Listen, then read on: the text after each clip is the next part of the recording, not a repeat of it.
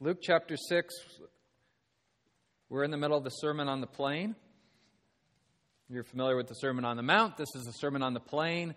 It's very similar to the Sermon on the Mount. In fact, I believe Jesus taught a version of the sermon in many different places, and we have two of those sermons recorded in Scripture one by Luke, one by Matthew. I don't believe they're the exact same sermon, there's, there's differences in them, but they teach the same message.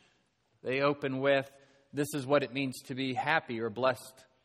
We're used to hearing the word blessed, it's the word happy, not in the fleeting happiness of I just saw a good movie or had a yummy sandwich happy, but that happiness we're all longing for. And really, it's what drives and motivates all of us.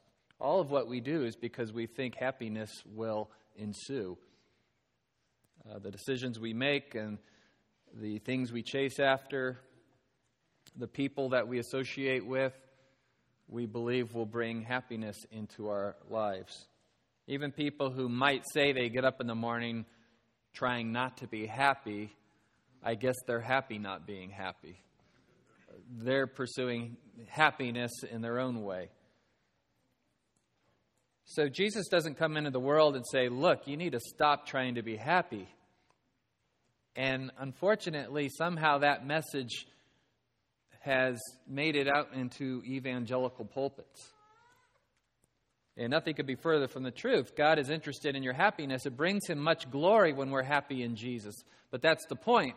Are you happy in Jesus? Are you happy with God? Have you come to the realization that only through a right relationship with God will I ever find truly lasting happiness? He is the source of happiness and blessing. And chasing after anything in this world apart from God is foolishness. It will not lead to lasting happiness and blessing. And so, Jesus is teaching the world a completely different way to attain happiness. He then goes on to describe the kind of life of happiness and what that would look like day to day. And of course, he's not exhaustively teaching here's what you need to do exactly in each aspect of life every day. He's painting in broad strokes. And last week, we heard him say things like, Love your enemies. Wow, that right there, you could just take that one teaching and work on it for the rest of your life here, right? That is hard to do. Love your enemies. Um, turn the other cheek when you're insulted publicly. You don't need to get revenge. If somebody takes from you, it's okay. We didn't say that was a command from Jesus to let people steal from you, but if somebody needs something from you and takes it and they don't give it back, what, what, what's it to you in the long run? Don't become bitter. Don't become vindictive. Be generous. Everything you have is from God, and He's given you His Son and eternal life who cares if your neighbor didn't return the rake? Why do we let those things tear us up inside?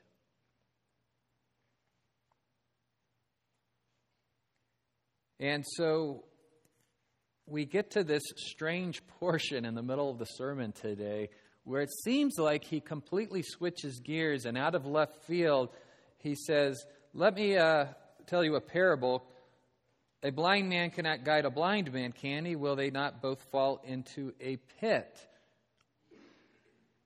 So, what is this all about? And it seems out of place, and it seems like it's disrupting the flow of the sermon. And some commentators have said that the Sermon on the Mount is like Jewish wisdom literature. It's, it's a little bit of wisdom on this topic, and a little bit of wisdom on this topic, and a little bit of wisdom on this topic but that it doesn't all really tie together. It's like Jesus is saying, and now when it comes to this, let me teach you about this. I disagree. The whole sermon flows together. God is a God of order And we just need to pause and connect the dots. It's not some random teaching. Jesus is anticipating that what he is teaching is so diametrically opposed to what the world's teaching that the false teachers of the world are going to rise up and say, No, don't listen to this guy. He's wrong. Listen to us. Follow us. For sure, the Sadducees and Pharisees and chief priests and elders and scribes are going to be opposed to Jesus' teaching. Their power is on the line, their influence is on the line. He's coming in and saying, Everything these guys have ever taught you, it's wrong. It's deadly wrong. They don't know God, and they don't know the way to God, and they don't know happiness.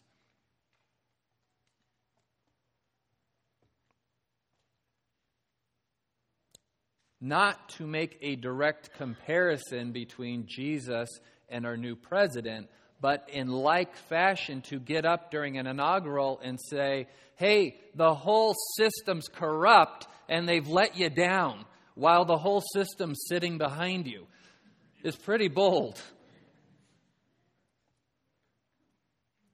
And there's going to be opposition. People are polite, nobody's going to get up in the middle of the speech. But look what happened this week hundreds of thousands of people marching. The swamp doesn't want to be drained. The difference, though, between our new president and Jesus is one could argue that the new president is also part of the system. And false teachers often think, no, I'm not the problem, I'm the solution. Every good teacher Every good Christian teacher needs to start with, with the exception of Jesus, needs to start with I am fallen. I am a sinner. I need Jesus to redeem me. I need the truth. Let's find this truth together in Jesus. And so we pray that God, as He's always done throughout history, will surround our leaders with Christian voices. We can pray that. Paul says to pray that, right? To lift up our leaders. Some people think that you can overemphasize doctrine. That's a doctrine. Let me say that again. Some people say some churches overemphasize doctrine. Oh, you put so much emphasis on doctrine and it's going to divide people. But that's a doctrine, that's a belief. If that's what you believe, then you better find in the scriptures where it says, don't overemphasize doctrine. In fact, I believe the scriptures teach just the opposite. You can't emphasize doctrine enough. I have heard folks in our community say, This church is known for its good teaching. Amen. I'm glad we're known for that. Then they say, But our church is, their church is known for their worship. Or our church is known for our outreach and the way we love the community.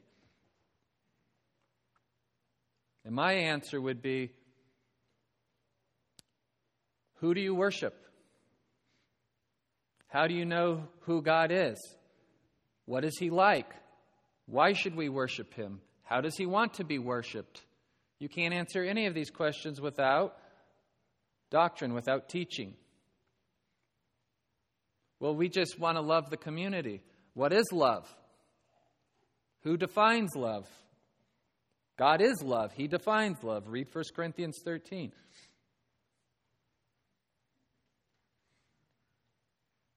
Well, we're just trying to live like Jesus. Well, who was Jesus? What was he like? What does it mean to live like Jesus? It all comes back to doctrine. You can't obviously just teach doctrine and then not act on it. That would be folly. But to somehow say the world doesn't need any more teaching is straight from the pit. It's Satan who says, Don't listen to God. Oh, don't listen to God. Did God really say, Eat from the tree of the knowledge of good and evil, and then you can come up with your own doctrine, your own truth, your own right and wrong, your own path, your own righteousness, your own definition of reality, your own gender, your own sexual orientation, your own, your own, your own, your own, your own. Wasn't that what that whole march was about this week? Hundreds of thousands of people united under one cause, which is I will be my own God. I will not be told who I am and how I will live.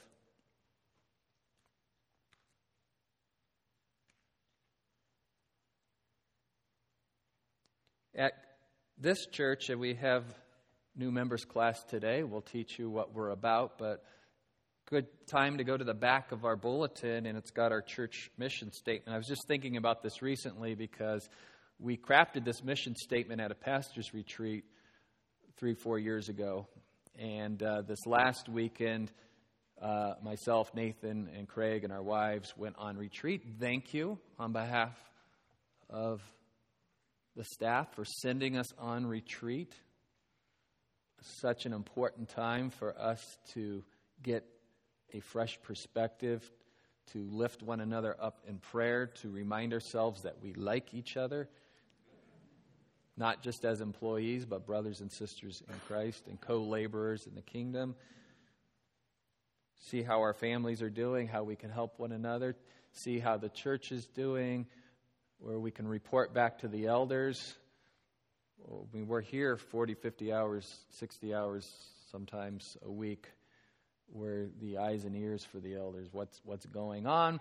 Where are we doing well? Where do we need to um, make adjustments?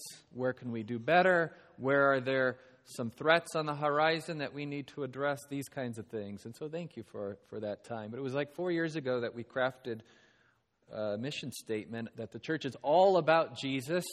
Easy to remember mnemonic device, ALL. We're all about Jesus. We adore Jesus. We worship him by not adore and learn and love. We adore Jesus by learning from Jesus so that we can live in love like Jesus. I know that's that's too many L's. But It works. The, the learning helps us adore and love. Without the learning, we won't adore correctly and we won't love correctly. There's no truth without the learning. And so we do put a high um, emphasis on teaching because the world's filled with false teachers. And so the church must be the repository of truth. Not the church itself, but the Word of God, and the church faithfully teaching and preaching the Word of God, and teaching its people to interpret the Word of God rightly and to apply it rightly. And we do that in every Sunday school class, every ABF class, every small group, every sermon. We do it at the school here at HOS, equipping our students to have a biblical worldview, not just memorize facts about God, but know where they come from and to think through them through ministries like Awana, Bible Bee, even grief share and divorce care, helping people think biblically and rightly about their grief and about marriage.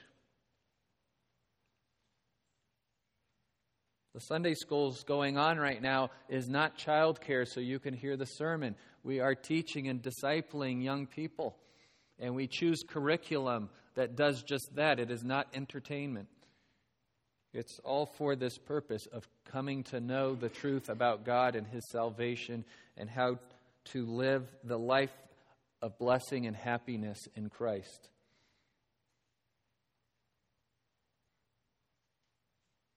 And so this morning, Jesus is going to point out to us in the middle of his sermon on truth, transcendent truth, the truth of how to have happiness, How to live the happy life through a relationship with God. The life that the first Adam had before he fell. That you cannot listen to false teachers and expect to find blessing and happiness. It's folly. The title of the sermon is The Folly of Following False Teachers. And Jesus opens the sermon with uh, this portion of the sermon with this wonderfully humorous parable. A parable, a teaching designed to teach us something about spiritual truth by pointing to something in the material world that we understand. Who doesn't understand this picture? A blind man guiding a blind man. Picture it in your head with the dark glasses, and if you saw that and a big pit coming, I mean, it wouldn't be humorous. You would say, they're both going to fall in. I mean, can you imagine a blind person telling another blind person, hey, follow me, and the other blind person not knowing that the guide was blind? You're assuming he knows where he's going. Would you go to a class on financial literacy and then find out somebody is absolutely destitute, has never made a good financial decision in their life? What if you were taking a class in college or high school and you found out your teacher failed that subject repeatedly and knows absolutely nothing about it? I told this story first service about a time I was at the dentist and the hygienist. Uh, this was back when I was a math teacher. No, I was a pastor here, but I, was, I said I still teach math here at HOS. I teach one period a day. And uh, she said, Oh, were you good at math when you were in school. I said, Yeah, it was, it was one of my favorite subjects. And then she starts working on my mouth so you can't answer, right? And she says, You know, the really good math teachers are the ones who struggled with math because they, they're the only ones who can understand what the kids are going through. And I'm like, oh, Hey, wait a minute. Did you just say I would be a horrible math teacher because I'm good at math? And so by the time she said rinse and spit, I said, Hey, can I ask you a question? Were you good at cleaning your teeth when you were a kid? She connected the dots. Oh, I'm sorry. I, I didn't mean you. Why would we listen to somebody who doesn't know the truth about the subject we're studying? It makes no sense. Can a blind man guide another blind man. And when it comes to the way to heaven, everybody's blind. Nobody's been there except the Son. He knows the way. He is the way, he says. He knows the way so much better than everyone else that he just says, I am the way, the truth, the life. No one comes to the Father but through me. Stop listening to these jokers. They don't know. What makes you think they know? I only know what to tell you today because the one who's been there has told me, and he's told you through his word, as recorded by the apostles. The apostles didn't know until Jesus told them.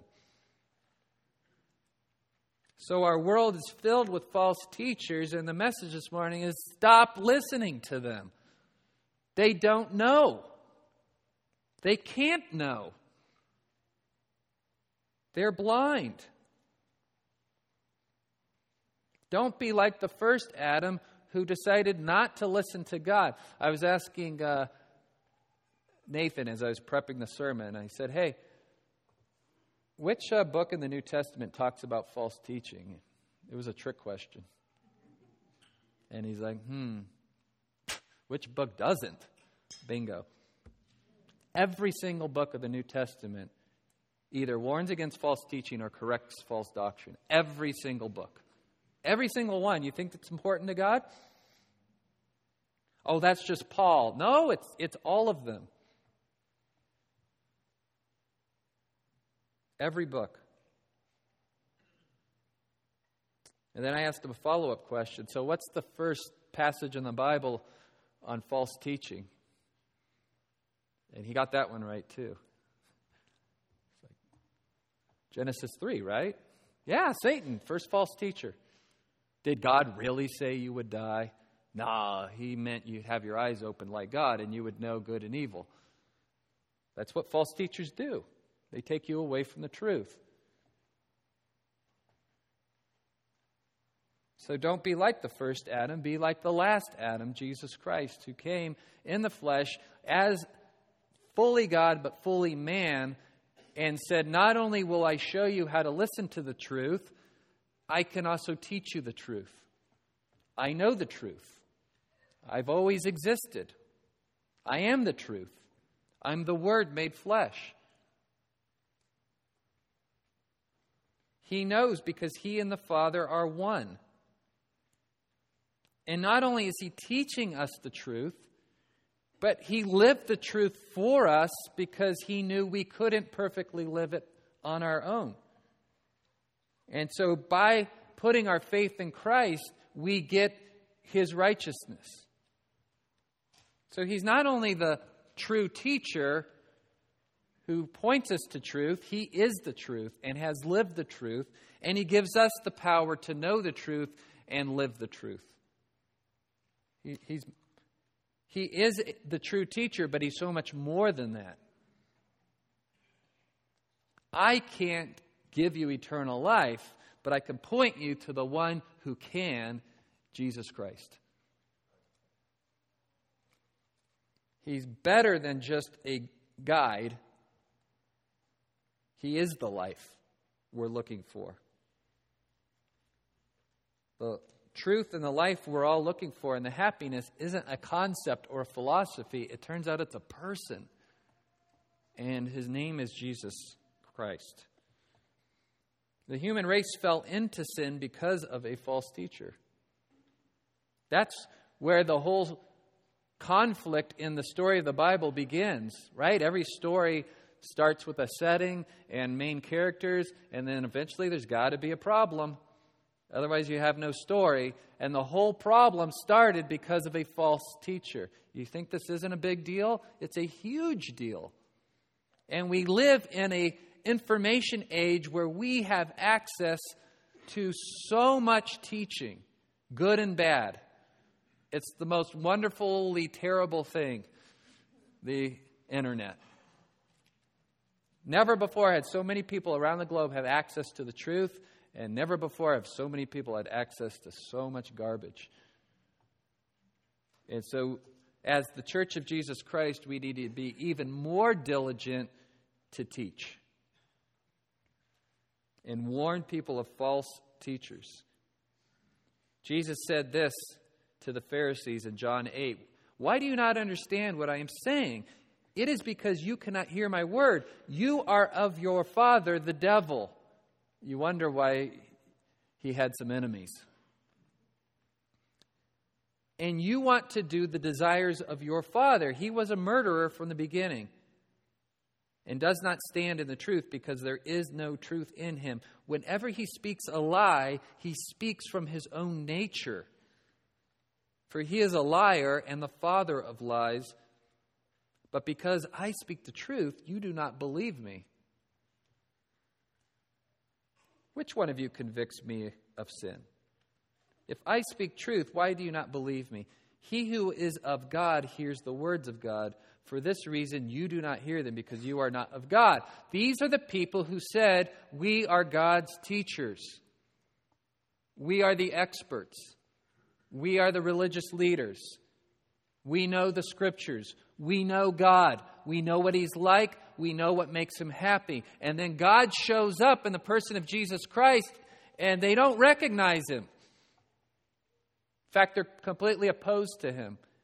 And we're sitting here looking at the whole scene going, wow, how ironic.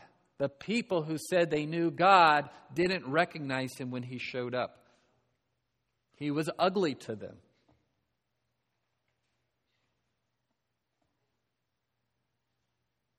Now, we're the people today telling the culture we know God. We better make sure we really know Him. we better make sure that we're presenting the true God to the world. I was also talking to Nathan about the um, hit me like a ton of bricks as I was prepping the sermon that I'm teaching on false teaching as I'm teaching. It's very humbling. Oh God, I hope and pray I'm not like one of these false teachers. But you've called me to teach.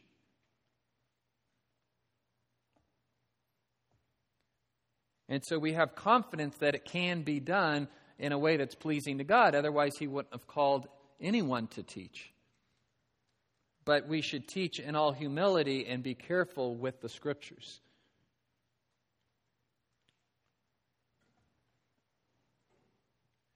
Satan, the original false teacher, has filled this world with his false teaching. And all false teaching comes back to this don't listen to God.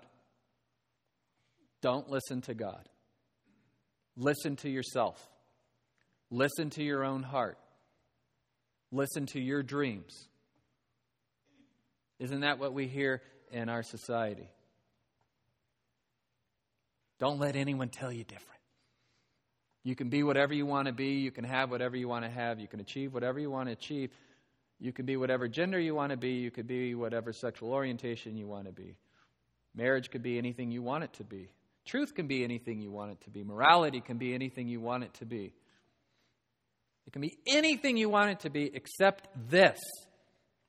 Can't be this, they say. And that's how you know you're dealing with false teaching.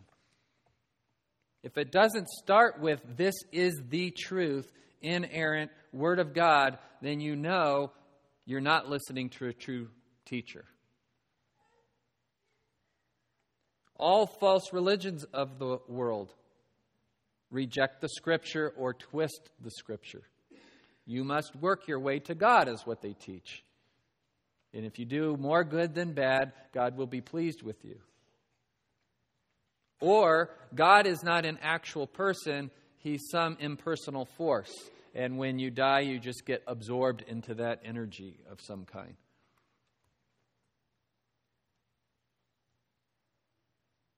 And so the world is teeming with countless false religions.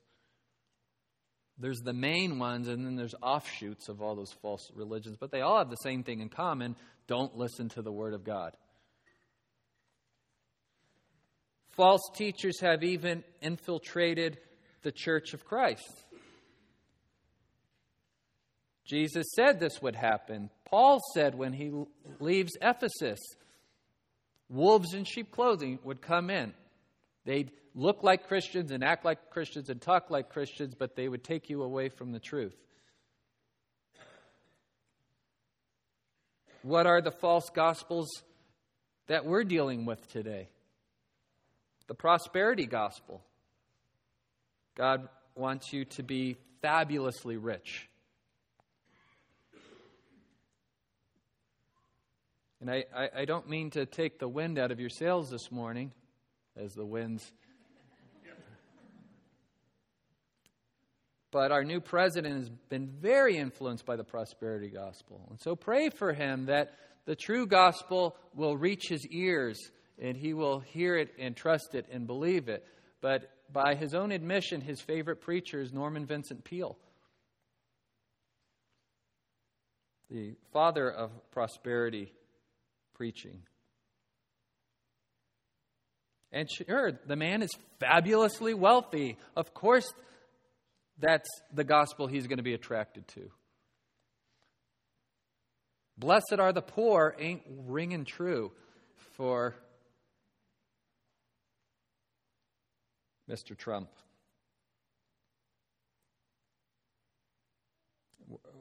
Word has it that Pastor Paula Cain led him to the Lord. She's a prosperity gospel preacher herself.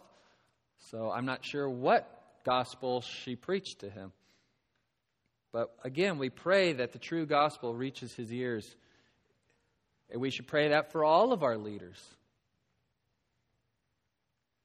We also deal with the social gospel in our country, the social gospel. It's all about economic disparity, and we need to transfer the wealth. from the hands of the rich to the hands of the poor. Well, without the gospel of Jesus Christ, then we're all doomed. Whether rich or poor, hell will be filled with rich and poor who've put their faith in money. The therapeutic gospel is the one Nathan and I are most concerned about. The therapeutic gospel is Jesus is your great therapist. And whatever you think is your problem that's making you unhappy, he's here to affirm you and pat you on the back and say, I'm behind you 100% in whatever your endeavors are. And you poor thing, you've been a victim all your life.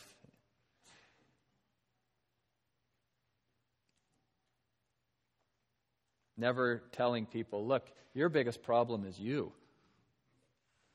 Yes, there is sin in the world, and people sin against us, and sometimes that sin is very hurtful. But if you need an example of a sinner, look no further than the mirror. You can't do anything about anyone else. You can only do something about yourself. This is what Jesus is teaching us. It's the opposite of the therapeutic gospel. You want wholeness and healing and wellness? Repent and believe on the Lord Jesus Christ, and you will be saved. And so the world's filled with false religions and false gospels and even false teachers in the church, but there's a fourth source of false teaching, and it's really the worst. You listening? You are your own worst false teacher. I am my own worst false teacher. Anytime I'm not listening to the Word of God and I replace the Word of God with my own thoughts and then preach it to my own heart all day long, I've become my own false teacher. And we all do this. You know you've done this. You might be doing this right now. Your mind drifted and you're thinking about how unhappy you are because your family doesn't treat you in a certain way or you're loathing going to work tomorrow, Monday morning, and you're looking at other people and you're like, how come I can't have nice clothes like they do? Or who knows what it is that you're thinking? And you preach it to your heart. You become your own false, worst false teacher.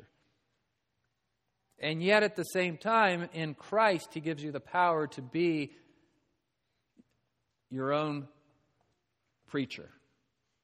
Jesus preaches to you from His Word, and the Holy Spirit illuminates your mind so you understand the truth, and then you preach it to your heart.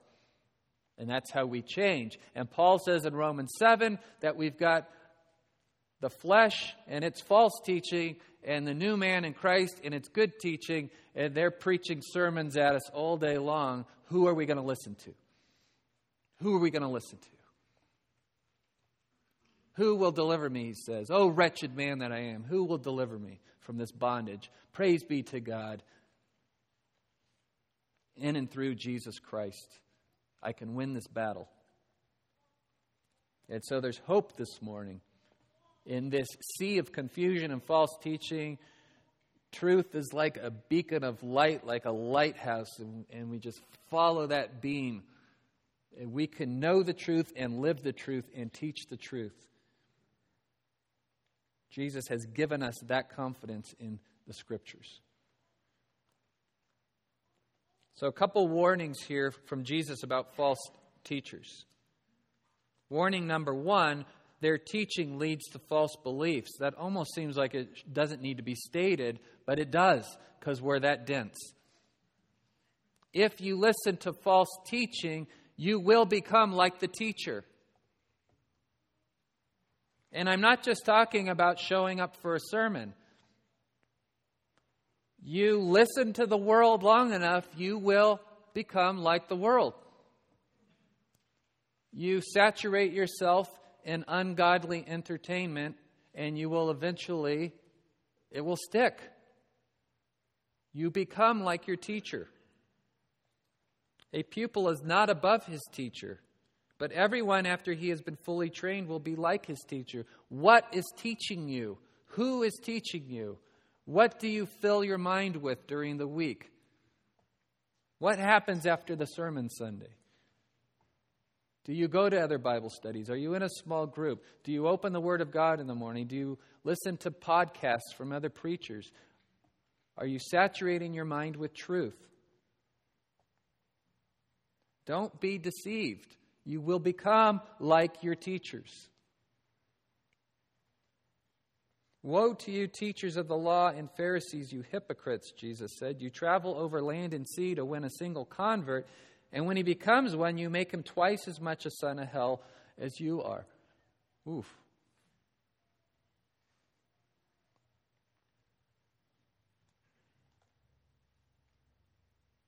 You should care about who your teachers are listening to. Who does your pastor read? Who does your Sunday school teacher listen to? We need to hold each other accountable in this area. Second warning beware of false teachers because their teaching leads to hypocrisy, saying one thing but doing the other. Jesus uses another entertaining, hilarious illustration. Hilarious if it wasn't so sad that false teachers are so busy trying to pick the speck out of one another's eyes that they missed the telephone pole sticking out of their own. This word for log, uh, a plank, a huge beam that would be used to support a roof. It's, it's exaggeration for effect. And so he's telling us something about true teachers then. True teachers are those who recognize their own fallenness and their own limitations, and they're suspicious of their own sin nature, and so they're careful and they're humble. And they say things like, Look, we're all fallen, and we need to figure this out together. We need to go to God's Word together. You need to hold me accountable. I need to hold you accountable. False teachers have this bravado and self righteousness. You need correction. I, I don't need correction. I'm the teacher. You're the student. I'm the counselor. You're in my office. I didn't come to yours. Be suspicious of those teachers and counselors. Every good Christian teacher should have a healthy awareness of their own weakness and learn to be suspicious of their own ideas. Hey, let me run that by some other Christians. Let me run that by another pastor. Let me run that by my wife. She'll be honest. Ask your kids, how am I doing?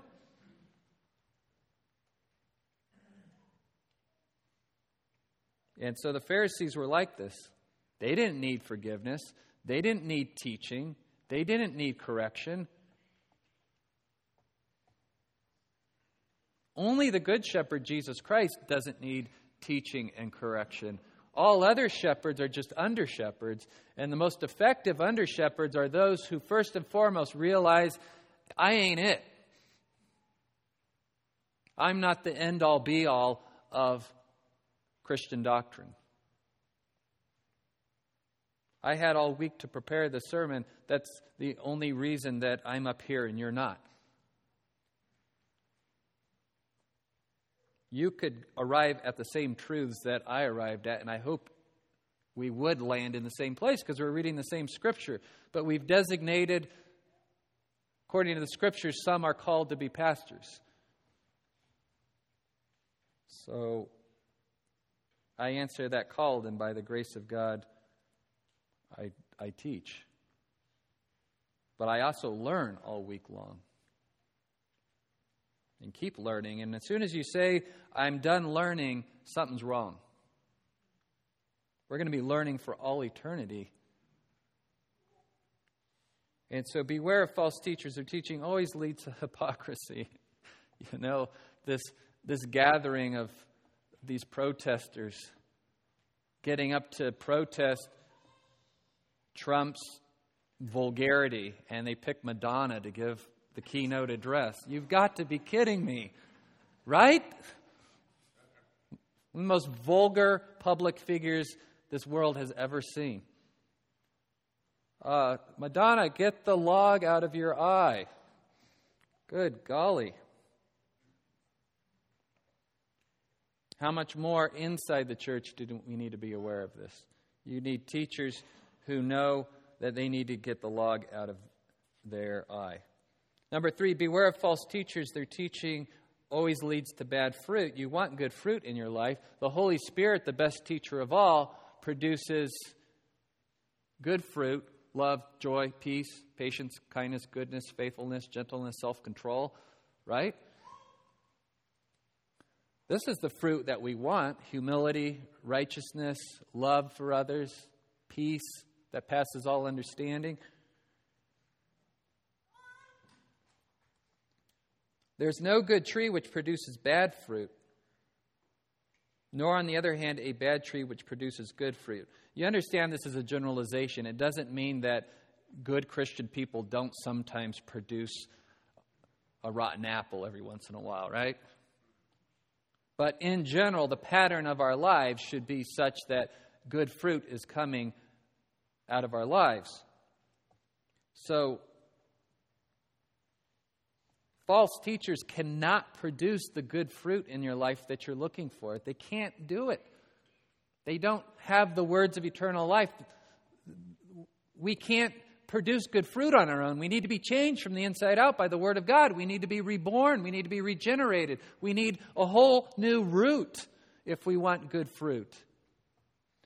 All false teachers can do is teach you to pretend for a little while. But that's not the kind of fruit that God wants us to have. The good man out of the good treasure of his heart brings forth what is good, and the evil man out of the evil treasure brings forth what is evil. For his mouth speaks from that which fills his heart. You listen to a teacher long enough, eventually you'll know. Any teacher can fake it for a little while.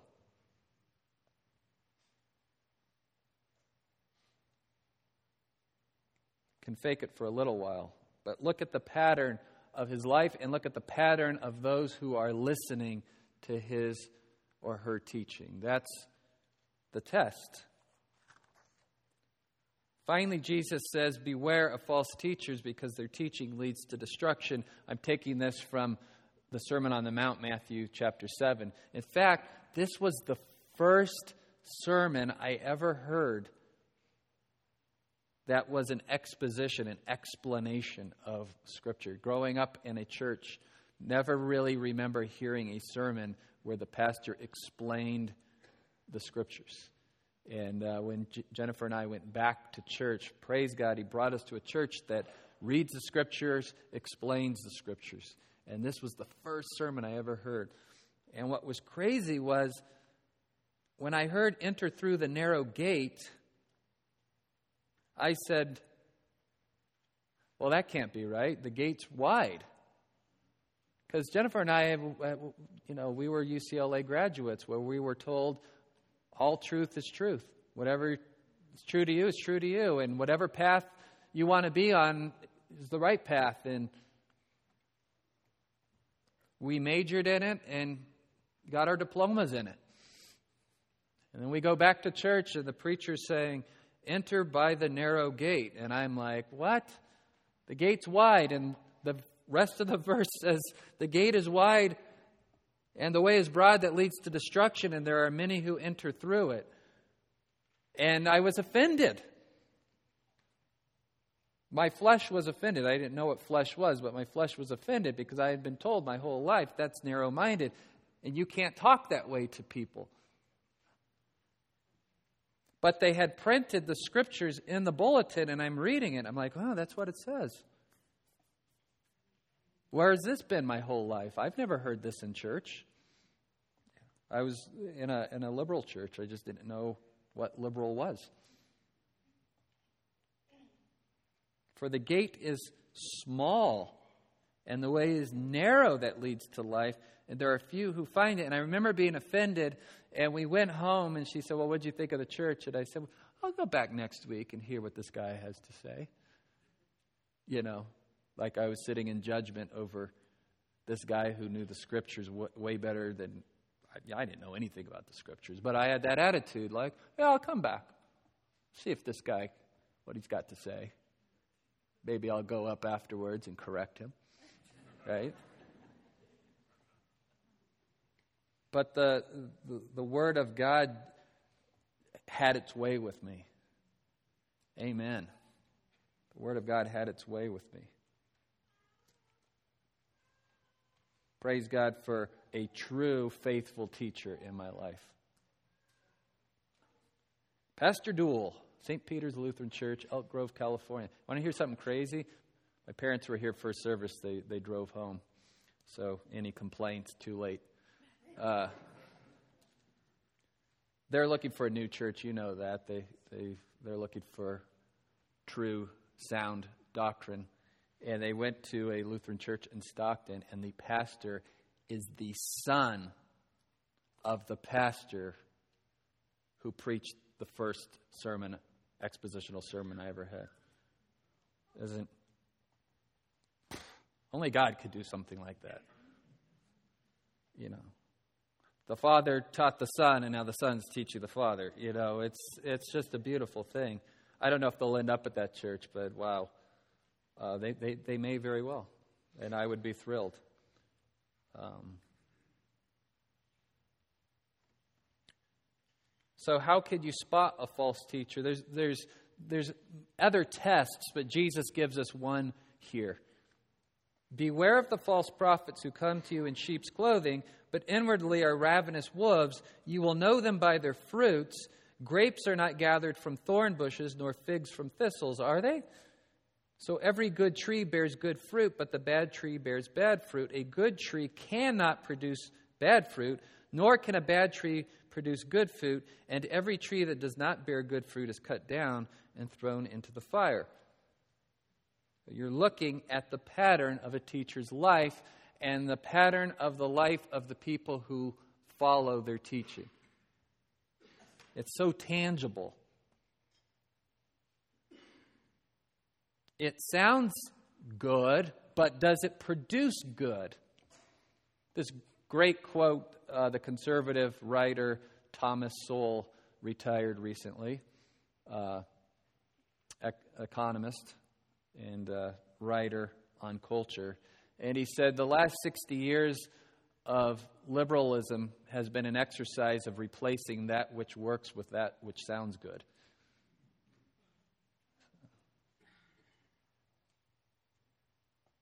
If Jesus' teaching doesn't produce good fruit, then what's the point? And it does.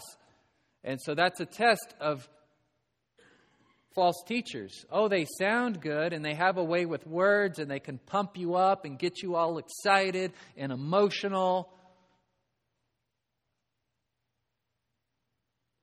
But is there good fruit? Or are they laughing all the way to the bank? And it takes a while to see the fruit. And again, everybody can fake it for a little while, but no one can live a continued pattern of humility and good fruit if they don't have the Holy Spirit. It, it just won't happen. Look at the care, uh, qualifications for eldership in 1 Timothy and Titus. It's so much of it is fruit the character of a man's life, the way he lives his life. And that takes time to see what kind of man you're dealing with. And so they say, don't rush to lay hands on a new believer. Make sure you know the pattern of his life. Not looking for perfect men, we're looking for humble men who produce good fruit in their own families first and then in the family of God. And yes, he should be able to teach. That's a qualification also. But it's amazing that apt to teach is, is one short part of the qualifications, and the rest are fruit. We're looking for this kind of fruit, and definitely not this kind of fruit. And so that takes time. I invite you, no, not invite, I insist that you examine my life as your teacher. Because I'm examining yours. And that's the way it should work.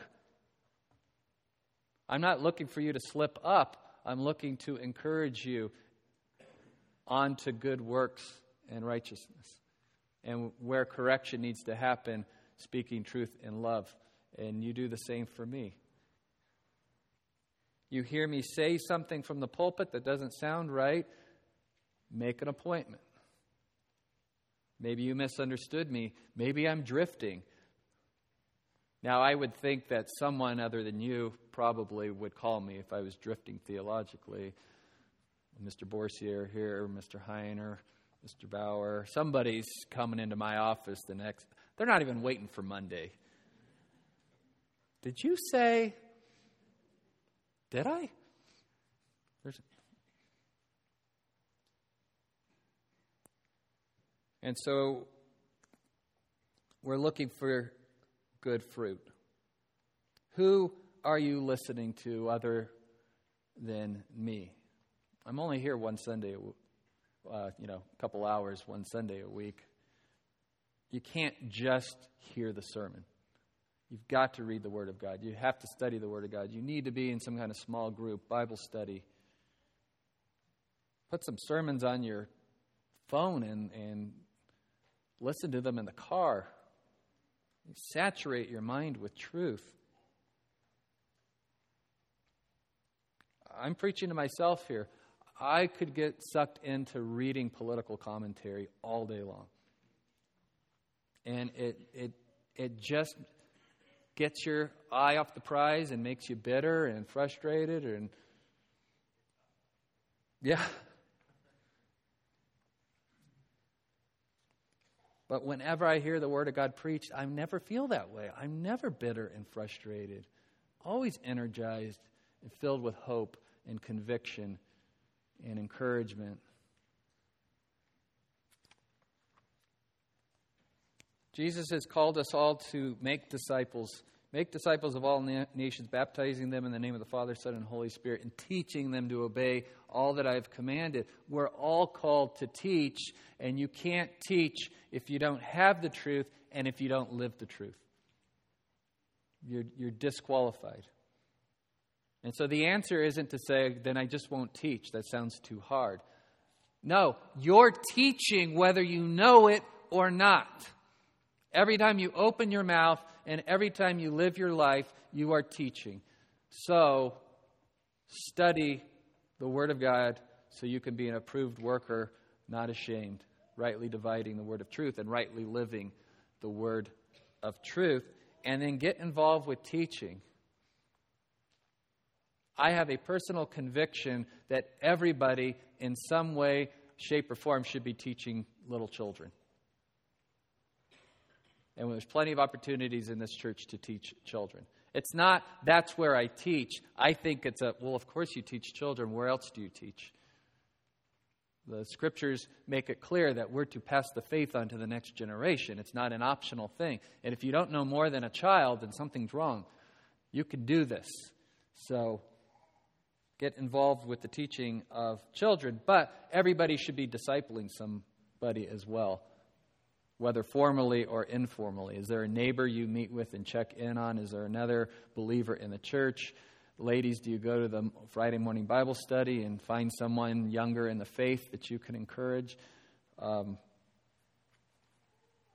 so we come full circle and we say, hey, does Country Oaks put too much emphasis on teaching? Ha, hardly no such thing as too much emphasis on teaching. Jesus was a rabbi, he's our teacher. And he teaches us the way, the truth, and the life because he is the way, the truth, and the life. Let's get busy learning and teaching. Father God, thank you for sending us the best teacher of all, Jesus Christ and the Holy Spirit. Teach us to love you and obey you and to trust you. Teach us to teach others. In Jesus' name, amen.